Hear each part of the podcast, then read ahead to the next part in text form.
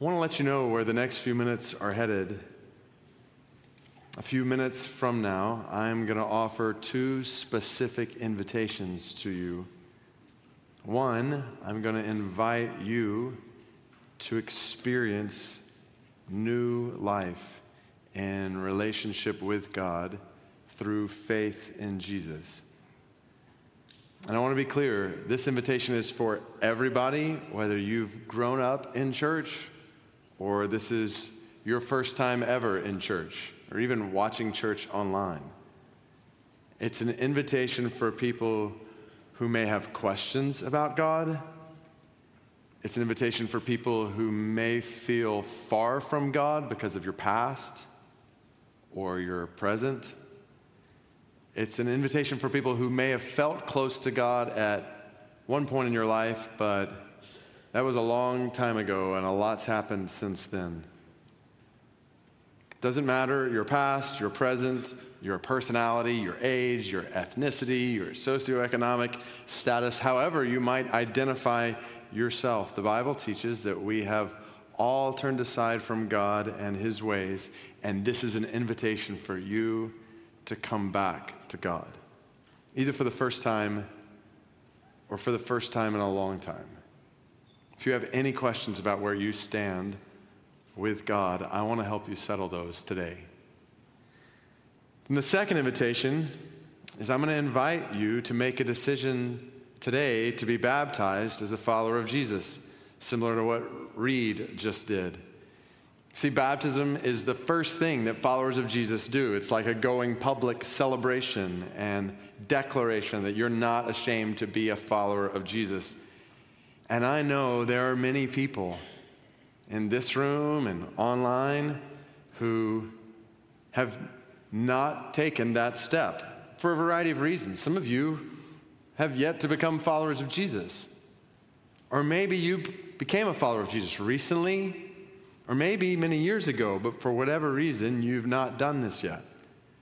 Or maybe you would say, I was baptized as a baby. Doesn't that count?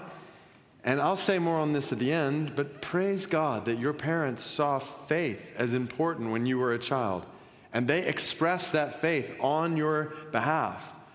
But every time we see baptism in the Bible, it's a profession of your own faith, not someone else's faith. So today you have a chance to affirm personally what others wanted for you, however many years ago, in a way that doesn't reject what they did for you, but affirms of my own volition, I'm following Jesus. You're going to have an opportunity, maybe today, to call mom, dad, whoever, and say, You hoped that I would follow Jesus. I'm going to make it public that I'm following him. Now, to clarify, responding to this invitation doesn't mean you'll be baptized today. We actually have a big day coming up where we're going to celebrate baptisms outside in the next few weeks. And whether on that day or another day, if that one doesn't work for you, I'm going to invite you to put a stake in the ground today and say, I'm going to make it public that I'm a follower of Jesus. Two invitations to come to God through faith in Jesus, either for the first time or for the first time in a long time, or to be baptized as a follower of Jesus. And I want to show you three words from a story in the Bible that lead to these two invitations. So if you have a Bible and want to follow along, it's in John chapter 20, but I'll also have the story up here on the screen. Let me set the stage. It's a story about a woman named Mary and two of Jesus' disciples who go to the tomb of Jesus after he has died on the cross. And there they discover that Jesus' body is gone. Little did they know by that time, Jesus had risen from the dead. So, for those of you who are not familiar with Easter, spoiler alert Jesus is alive.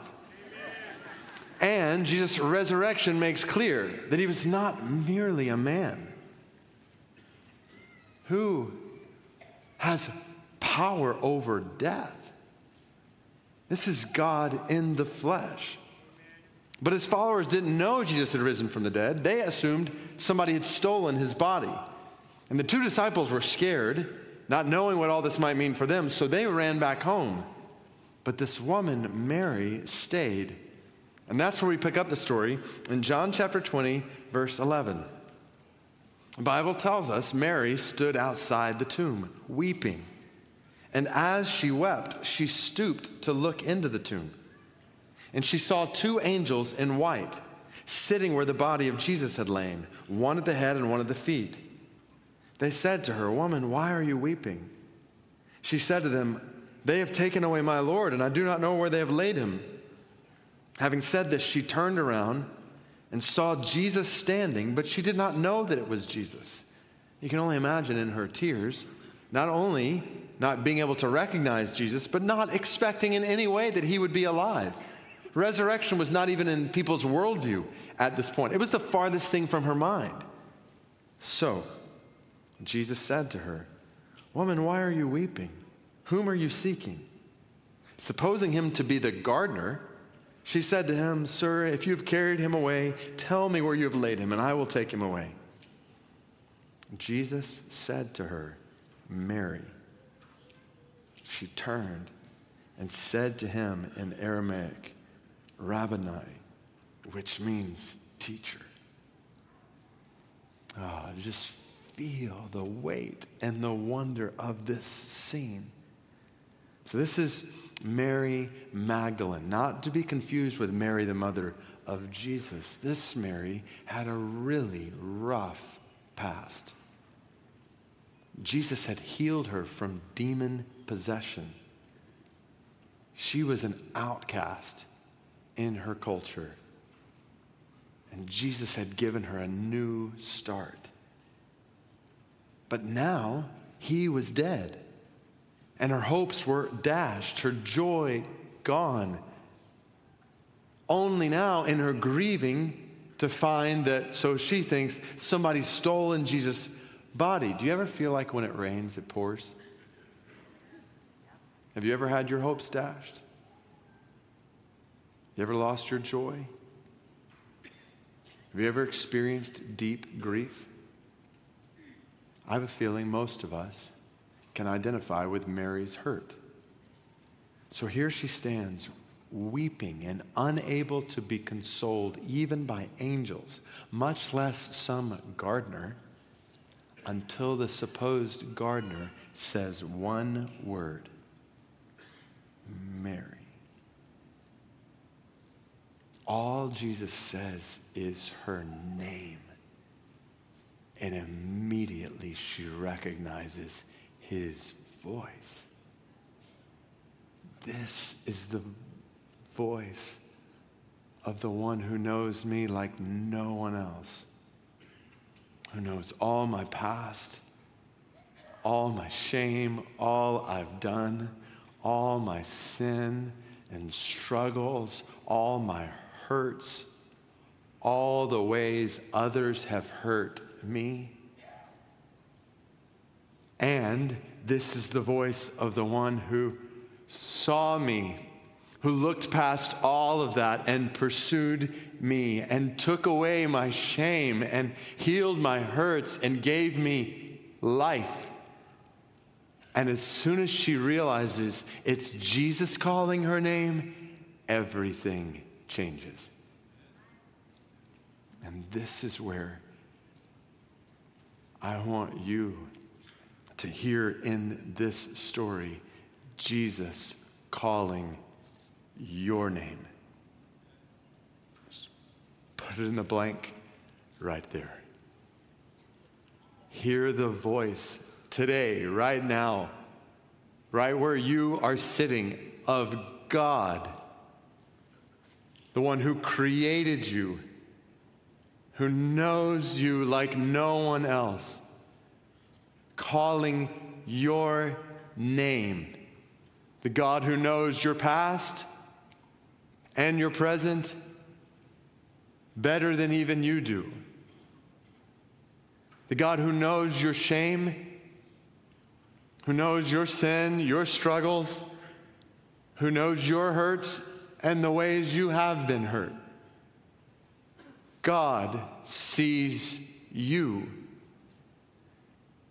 And God pursues you.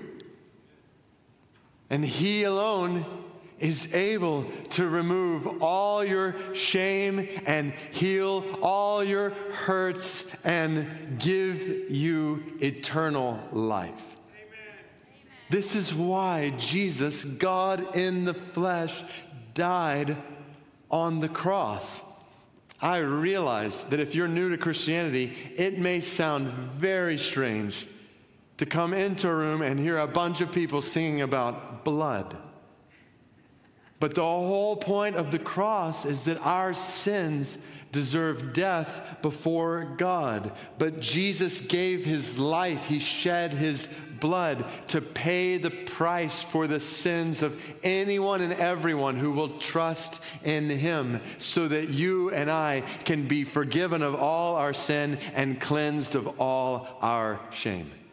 Jesus did this for you. Insert your name. Is this not an awesome thought? In a world of 8 billion people, God knows you right where you are sitting right now. God pursues you and God calls your name. I should rephrase the language I used at the beginning. I'm not offering you an invitation today. God is. God is calling your name. Which leads to the second word I want to show you. So the first is Mary, or insert your name.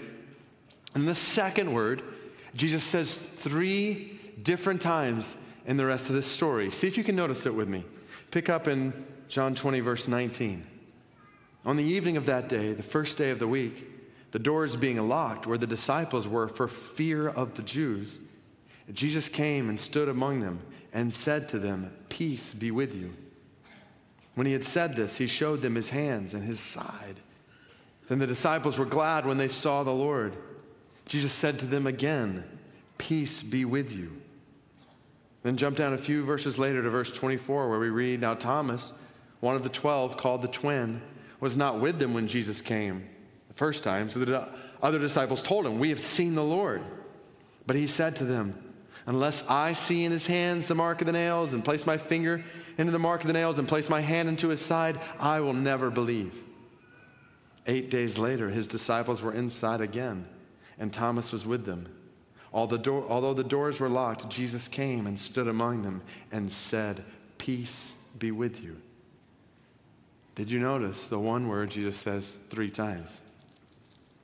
Every time he starts speaking his, to, to his disciples, he uses this word Peace be with you. He said it again Peace be with you. When he came to them this next time, the first thing he said among them was, Peace be with you. Get this scene. Just imagine the emotions in that room among these disciples. They were afraid. Surely they were confused. What's happening? They were anxious. What's going to happen next? They felt alone in hiding. They were in despair. First, Jesus died. Now his body's gone. This is the end in a way we did not see coming. It doesn't seem far fetched to consider they were depressed. Can I just pause here and point out that we're familiar with all the emotions in that room?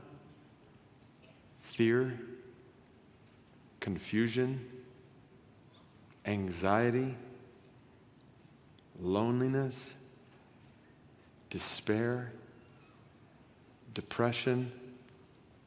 Isn't it interesting that in the capital of one of the wealthiest countries to ever exist in the history of the world, with all our jobs and all our stuff, we have so many fears and so much confusion, anxiety, loneliness, despair, and depression. Surely this should open our eyes to the reality that what we most need, this world cannot provide. But God can.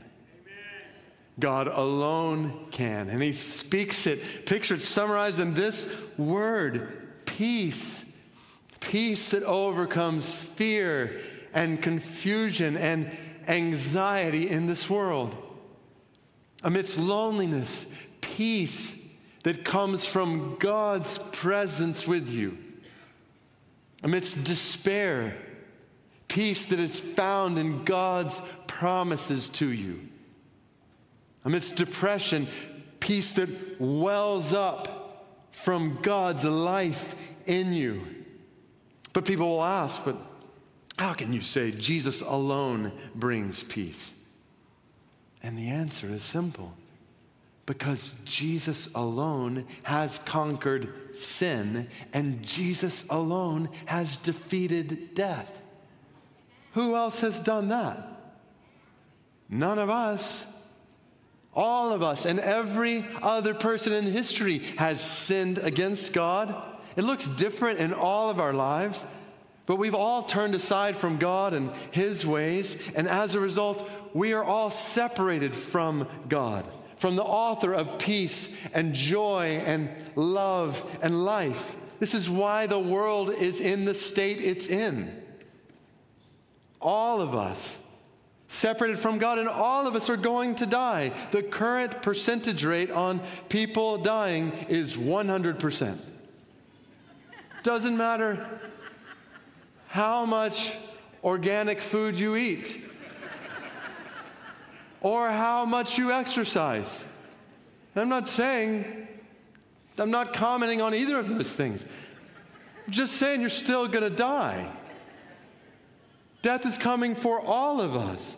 And if we die in this state of separation from God, we will spend eternity separated from God, the author of peace and joy and love and life. Imagine eternity in despair.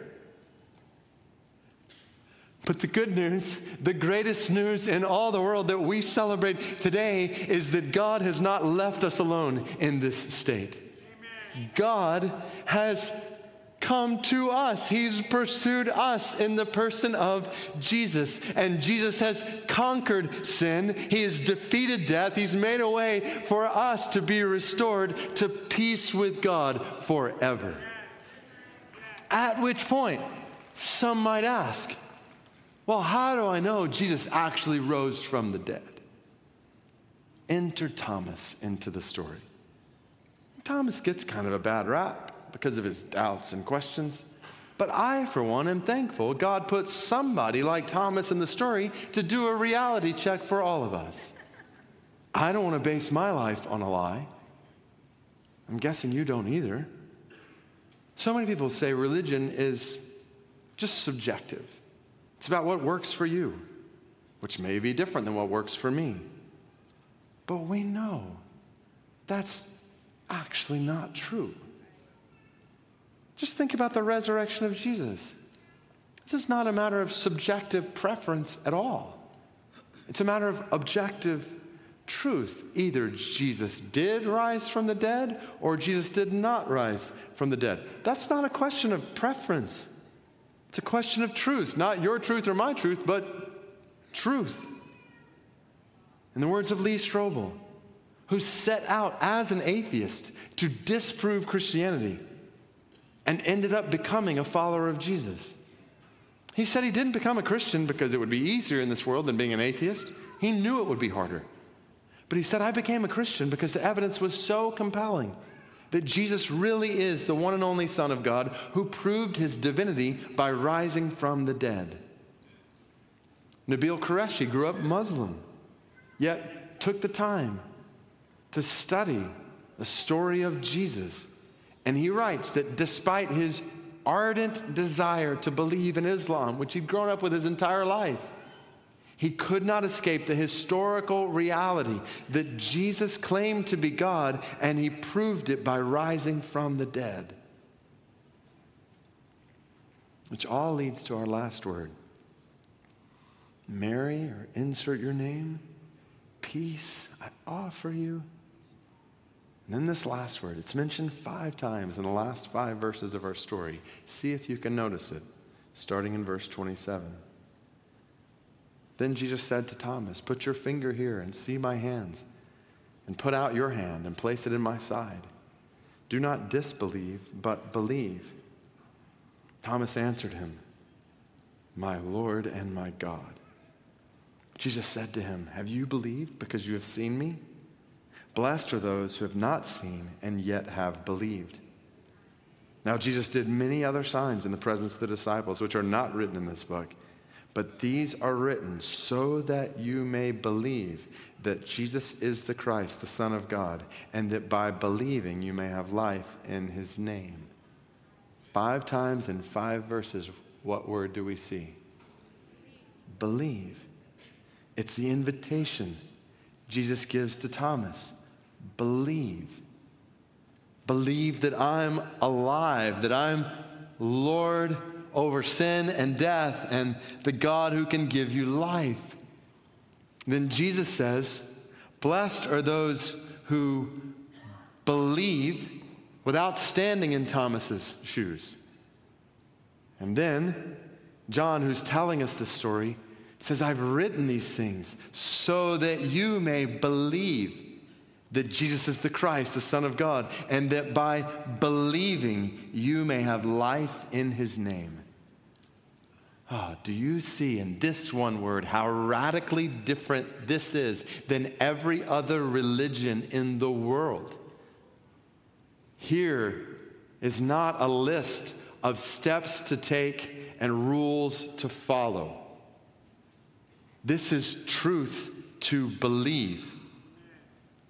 Or better put, a person to trust God Himself.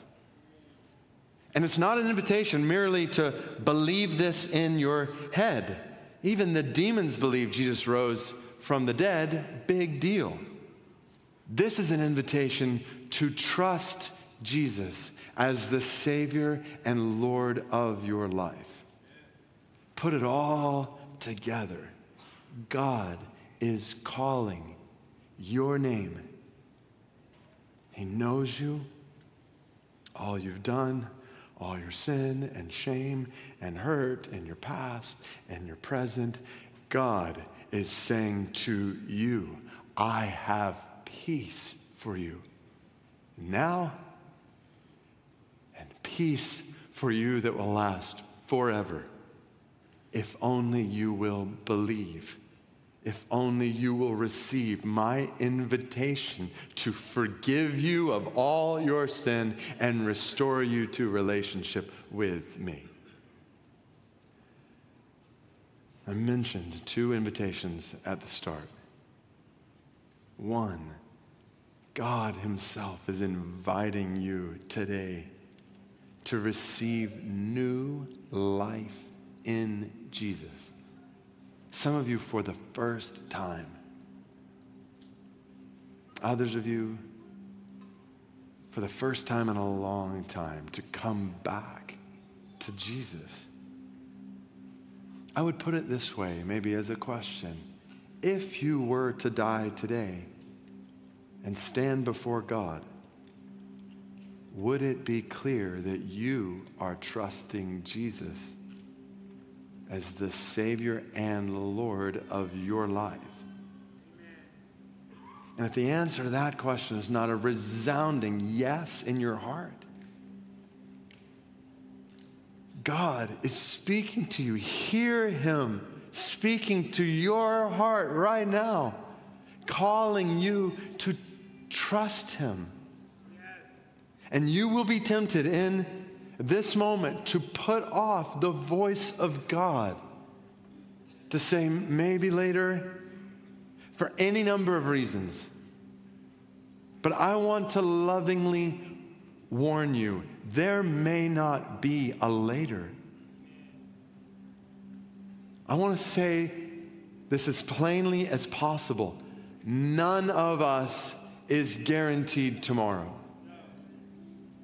You or I could die at any moment in your home, on your way home, and this opportunity will be gone forever.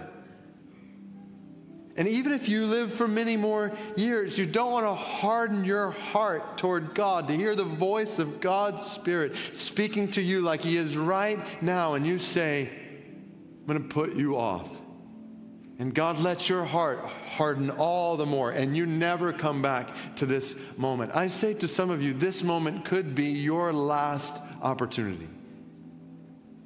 Today is the day. Don't make excuses. Today's excuses are tomorrow's regrets. Five minutes into eternity, what are you going to be glad that you held on to that kept you from Jesus? The first invitation is for you to trust in Jesus as Lord of your life, either for the first time or for some of you to come back to Jesus for the first time in a long time. And then the second invitation is for you to decide today to go public, to be baptized as a follower of Jesus. And likewise, you'll be tempted to say, I'm going to wait until this or that, or I'm not ready. When the reality is, if you've trusted in Jesus, you're ready. And it's time. And you might think, well, it's, it's not that important. Really? Are you going to say to Jesus, the Lord of your life, your first command to me, not really that important? And again, you might say, well, I was baptized as a baby. We've referenced this earlier. Your baptism as a baby was a profession of someone else's faith, not your own. And praise God for that. We honor, you honor that faith in your parents or whoever. But now is the time to profess your faith. You have a chance today not to reject what they did, but to affirm what they wanted for your life. Today is a defining day for people all across this room, others online, to respond to the invitation of God in your life, to God calling your name. So here's what I'm going to do. In just a moment, I'm going to pray for courage, for you to respond to God calling your name. And then, as soon as I say amen, we're going to all stand together. And I'm going to invite you to put feet to what God is saying to your heart right now. So we're going to stand, we're going to sing praise to God for new life in Jesus. And if you are ready to either begin or renew a relationship with Jesus or to be baptized, then I'm going to invite you to do something really bold in this room. I'm going to invite you to step out from your seat and walk down to the front of this room where someone with a name tag will meet you and take a moment to encourage you and pray with and for you. And the reason I want to invite you to do this, to step out and walk down here, is because something significant happens when you put a stake in the ground in a moment like this to say, That was the day I stepped out, made a bold decision to trust in Jesus or this was a turning point when I came back to Jesus. Or this was the day that I, I decided to be baptized. And you might wonder, well, what will people think about me if I step out? And the reality is, well, one, as you'll see, this room will cheer you on. I think about our 14 month old little girl taking her first like baby step yesterday, you would have thought, like, I, I don't know what kind of celebration was happening in the room. She'd moved an inch or two. So I guarantee you, you take one step, there's, there's a, a whole body of people who will cheer you on in every step after that. But two, even if they didn't, this isn't about other people and what they think. If your concern is what others might think, you, you may be missing the point. There are Christians around the world who will very likely be killed for following Jesus or being baptized. And you're wondering if you can step out from your seat. The question is do you trust in Jesus as the Savior and Lord of your life. He's the only one who matters in this moment. And I should add, if you don't want to come alone, just turn to the person beside you and say, Will you go with me? And I'm sure they would be glad to. If they aren't, well, then they should be coming down with you anyway. Two invitations from God to come to Jesus for the first time, or for the first time in a long time, and to be baptized as a follower of Jesus. So let's pray. God, I pray that you would give people courage right now to step out and to unashamedly say in this moment, I'm beginning, I'm coming back to a relationship with Jesus, or I'm ready to be baptized. I just pray for a spirit of humility and boldness to respond to your voice calling their name and to make this day from the youngest in this room to the oldest in this room from all kinds of backgrounds with all kinds of stories make this day a defining moment in their story and their relationship with you. In jesus name i pray. Amen